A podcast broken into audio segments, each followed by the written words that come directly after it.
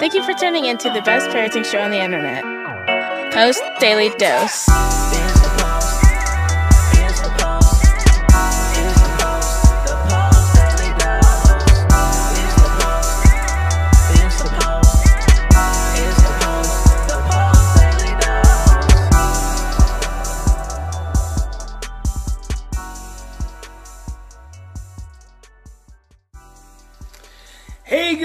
Facebook family, and welcome to another episode of Post Daily Dose with me, your trusted parenting advisor, faithful guide, and servant on the healing journey. What's my name? Big Papa Bryan Post. Happy freaking fabulous Friday! Freaking fabulous Friday! Freaking fabulous Friday, baby! You made it through another week, and the weekend is here. And if you're like me, you're probably not going to do anything much different than you've been doing all week, which is staying in the house more or less. So, what better thing to do than to close out Friday with a fantastic, fantastic topic? And you were warned, you saw the title of the episode, it said warning, bold letters, R rated content. Don't be messaging me. Don't be texting me. Don't be telling me you're offended by my language because the topic of today is fuck you. I hate you what it really means. I don't know if it's the moon. I don't know if it's the gravity. Some of my family's been really going through it this day today. They've been going through it. Started probably last night, going through it today. And I'm like, yes, this is some good stuff. We're in some pain. We're in the place where healing happens. We're in the we're in the good stuff. And a lot of times people don't usually look at it like that. But I'm telling you, I'm telling you, I'm telling you, I'm telling you, when your kid and you are in the midst of your shit, you are both in your brainstem, and your brainstem is where all your trauma and all your pain and all your sadness and all your grief and all your hurt and all your anger is at. And you've got pathways formed around those experiences and you have to rewire those experiences. If you don't rewire those experiences, if you don't create new experiences, nothing is going to change. It is in your brain, it is a pathway, it's connected to your body, and that's just what it is. And so I thought I would talk a little bit today about when your teenage kid is really pissed at you, maybe not even pissed at all, and they say something like, fuck you, I hate you. And most parents are like, oh my God, it just kills me. It tears, pulls my heart out when my child talks to me like that. Or it's, I'm to kill you. Because a lot of times you want to say, fuck you back, but you don't. Or you say it under your breath, but you're like, I want to strangle you. And so, how many times do parents get that kind of language from their children. You hear you get all kinds of twisted up. You get all kinds of offended because you got all these messages about when you were a kid, you couldn't use that language. Hey, Leslie. Hey, Mimi. And, and hey, Helen. hey, Ashley. You get all twisted up. You're like, church pastor says you can't, you can't be talking like this. And you're like, I don't know what to do. I don't know if I should cuss my kid out because that's really what I want to do. I don't know if I should tell them that language is not okay because they're just going to say it anyway. I just don't know what to do. I'm going to give you an idea, a very specific idea, very specific, very concrete idea. Actually, I'm going to give you two of them. Two very, very clear ideas on where this is coming from and how you need to look at it, what you can do about it. Now, the mom I was talking to today, whose teenage daughter, 16 year old teenage daughter, is being really, really nasty, when the mom was telling me, okay, so first of all, after mom tells me, she's like, it just hurts me so much to hear her talk to me that way. So that's one that's one piece. But as she's as she's telling me the words that are coming from this child, I know this child has not received these words in his home. This child has not ever heard these words. This child is th- these words are foreign to this child. These are not words used in this home. This this child has not been taught these words. So where are these words coming from? And I told the mom, and here's what a lot of times you don't think about when it comes to your adopted children. You listening? Pre natal imprints, in utero imprints, in utero experiences, birth experiences, domestic violence experiences pre-verbally that get stored in the brainstem, in the brainstem. And when the brainstem gets acted out, gets gets opened up, guess what comes out? Ugly, nasty words. Do the ugly, nasty words come out because the child is just being ugly and nasty? No. The ugly, nasty words come out because the child is feeling, listen to this, they're feeling ugly and nasty. And guess what's associated and connected in their brainstem with feeling ugly and nasty? These really ugly and nasty words. So these are the words that come out. When in fact, what's actually happening, if you could see it, if you could see it, what would actually be happening is a infant balled up on their back going, wah, wah, wah. But because you can't see it, what you hear instead is a 16 year old saying, fuck you, I hate you, I hate this fucking house, you're a bitch, you're a fat bitch, I hate everything, I hate everyone, no one's my friend, no one loves me. That's what you actually see and hear but it ain't the truth. It ain't the truth. That's a that's a that's an optical illusion. It's an optical illusion. And so then when you hear these words, your own amygdala gets activated, your brainstem goes push, and you have all these imprints these blueprints from when you were a child about what's not okay and what's okay and what you shouldn't say and what you can't say and the shame about saying bad things and saying naughty words around your friends when you're in the sixth grade, but as soon as you get home, you never say those words because you know you might die if you say those words to your parents. So you never say them. You can't even say fart in front of your parents because they're going to get upset with you and you certainly can't say damn. And now I've got this child who's saying fuck and bitch and shit and asshole and everything else. And I'm just freaking out and I don't know what to do. All of that is shooting up from your brainstem. And so then that's causing your heart rate to go up, your blood pressure escalates, you, you, your, your, perp, your pupils dilate, and you're like, oh my God, I don't know what to do. And then all you can think to do is tell the child, stop doing that, or you get your feelings hurt. And if you get your feelings hurt, well, one, if you say stop doing it, guess what you just became? A threat. And you know what they say? They say, fuck you. If you say to the child, don't talk to me like that, guess what you just did? Jack their amygdala up, opens their brainstem up even more, puts them in deeper into that fight, reactive, emotional, yuck, yuck, yuck experience they've had, and more words come out. If you get your feelings hurt, guess what happens? you emotionally abandon. So you can't even be there with them in their in that place, in that pain. So what you've got to be able to do, what you've got to try to do, what you've got to try to muster up is a deep breath.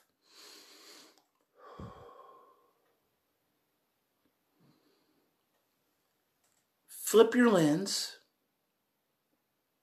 and see a baby. See your child's early history. And you say, your response is, What else? Tell me more. I'm here. Tell me how bad you feel. Tell me how bad you feel. I don't hate you. I don't hate you. Go ahead and tell me how bad you feel. You deserve to tell me just how bad you feel. Whoa. You see how far I have to you see the leap I have to make from from Penny sent me 10 stars. Thank you, Penny. From from being able to Helen says, but we're only human. You're dadgum right. We are only human. We do the best that we can. We do the best that we can. But you didn't show up here to keep doing things the way you've always done them. You show up here to learn something new, to do something new. But it will be hard because none of this, none of this is easy. It's all very simple, but it's not easy. So, what you've got to be able to do is make that leap. You've got to make that leap from taking your child's words personally and seeing the trauma, the hurt, the domestic violence, the nastiness, probably the cussing and the pain that lies when they emotionally regress. That's who you have to see. You can't allow your personal overwhelm to take you away from your child's pain experience.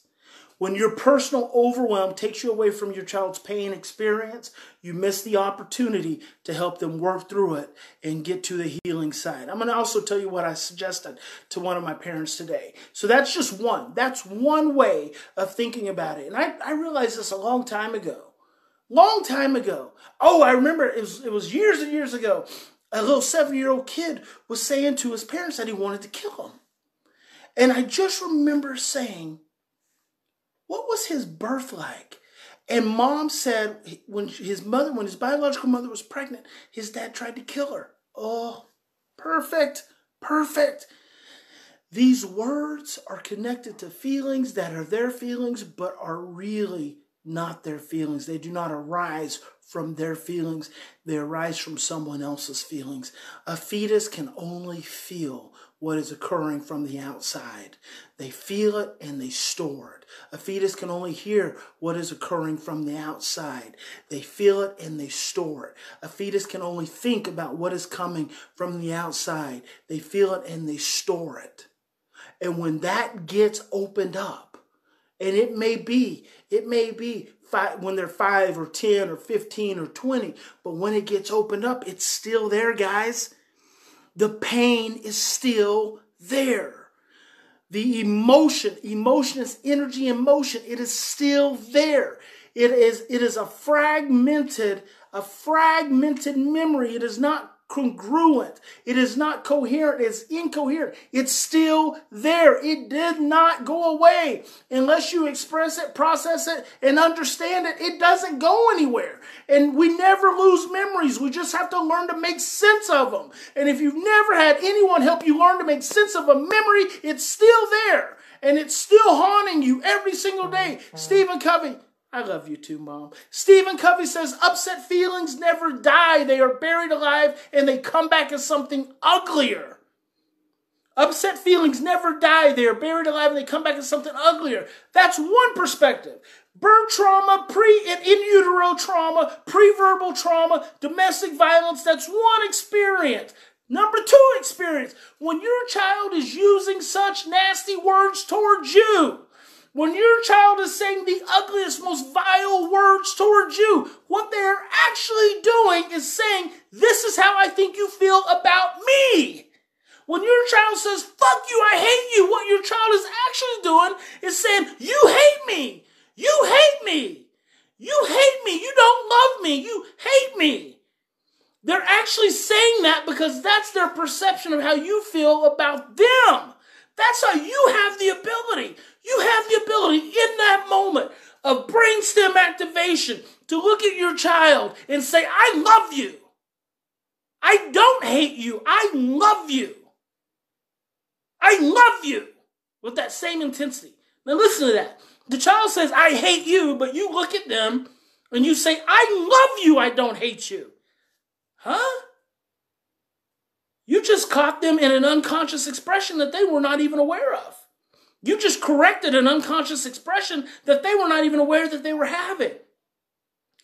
So you, you tell them back when anything your child says to you the most vile, nasty way is their belief that that's how you feel about them. That's the power of mirror neurons. So anything your child says to you, that is their belief just being reflected back to you. What do you do about it? Catch it, listen to it, and tell them just the opposite. Tell them just the opposite. So today, the mom, the homework assignment I gave her, I said, This is not going to be easy. This is going to be very difficult, but I want you to choose when to do it. I want you to talk to your 16 year old daughter, and here's what's got to happen. Number one, whether it's in the morning or whether it's in the evening, I want you to go to your daughter to her bedroom, and if it's in the evening, if you guys have had a really shitty day, I said you're going to have to sit in that room while she fusses at you and yells at you and doesn't want you to get close to her until she will allow you to get close to her. And I want you to lay in her bed, and I want you to put her in your arms, have her lay in your arms, and I want you guys to talk about her birth history. I want you to talk about her in utero experience, and I want you to talk about her birth history. Some of you may not know. Make it up. You have a general idea. And if you don't have a general idea, you really need to get one because it's really just a page. What was going on with the mom? And what what environment was she in, and where was the dad, and was there drugs or anything else. That gives you a general idea. It doesn't have to get real complicated. If you don't have to make it real difficult and real detailed. All you have to do is talk about how scary it must have been when you were in your mama's tummy. Because here's what we know: have the conversation. Why do you have the conversation? So the child can start to make some sense out of where all this madness within them is coming from. They can't make sense of it. They have no idea where all this madness is coming from. They need you to help them make sense of it. That's why you've got to stop getting so overwhelmed and flip your lens. Flip your lens and see the baby. See the baby, see the trauma, see the pain, see the hurt, see the grief. And I said to mom, You guys got to grieve. Talk about that birth experience and be sad with her. You guys have to grieve. She has to grieve that pain. You got to grieve it. I said, I want you to keep doing it. I want you to do it every night for the next five days. Whether it's morning or whether it's night, I want you to lay in her bed with her, hold her in your arms. I want you to talk about when she was a baby. She has to have that conscious awareness. The second thing I want you to do, and this is going to be really, really difficult, I want you to give her five hugs a day. She's the oldest child in the home, and yet emotionally, she's the youngest. When she's stressed out, she is literally being like an infant, like a traumatized infant. And she just fluctuates from a traumatized fetus up to about a traumatized two year old two year old because she's aggressive. So I want you to give her five hugs a day. And when you hug her, you hug her tight. And I want you to say, I love you. You're going to be okay because she's terrified of being sent away. And those are two assignments that I gave the mom Leslie says 15 years ago, so offended by words today, I shocked them by using them. Absolutely. The words are not going to hurt anyone. What if a child hates being thought of as a baby? You don't have to think of your, your child does not know your thoughts. You have to see the child as a baby. You have to see the child as a baby. They don't know your thoughts. You don't you don't have to tell them they're a baby. You don't have to talk to them like they're a baby. You see the traumatized baby. It has nothing to do with the child. And I tell you what, if you share with the child, you're just a scared baby right now, and they say, I don't want to be a baby, you know why they don't want to be a baby? They don't want to be a baby because that's when they felt helpless, and that's when they felt scared, that's when they felt overwhelmed, and that's when they felt really bad. And so you have to help them understand that they can work through that and you can support them through that and you're there with them now and everything is going to be okay and it's okay to have those feelings. You have the power to be able to do that. All right, that's it, guys. Uh, Ashley says, sadly, our son is 18 and will not let us hug him. It makes him aggressive advice. You don't have to hug him. You don't have to hug him. Start by being present with him. Can look at it as a process. Be in his be in his same vicinity connect with him emotionally. I say to parents, just like I say to residential staff all the time, before you put your hands on a child, if you cannot calm them down without touching them, you should not touch them at all. If you can't calm a child down without touching them, you should you cannot you should not touch them at all because that means you can't calm yourself down. So get in the same space, connect, breathe while you're talking to them, pray inside while you're talking to them, think positive thoughts while you're talking to them, while you're spending time with them. Keep thinking those positive thoughts, keep sending those those loving vibrations from your heart and just keep getting familiar, more and more familiar. And every now and then, instead of hugging him, just give him a pat on the back. It's like just sensitizing him. You give him a pat on the back, you give him a rub on the head, you make eye contact, you smile. You'll know when it's time to get a hug. You'll know when it's time to ask for a hug. All right, guys, that's it. Hey, happy freaking fabulous Friday. Big Papa loves you. God bless you. Remember, in any given situation, we always have two choices. We can continue to just go on autopat, autopilot, and continue to react from those same blueprints of stress, fear, and overwhelm, or we can stop, we can slow down, take three to ten deep breaths, and choose love. You guys have a fantastic weekend. Stay safe, stay calm, stay connected, and I'll see you on Monday. Join us live on weekdays at 6.30 Central Time on Facebook at the Post Institute. Don't forget to get your copy of Bryan's best-selling book, From Fear to Love, on promotion. Just pay shipping and handling at www.feartolovebook.com. That's www.feartolovebook.com.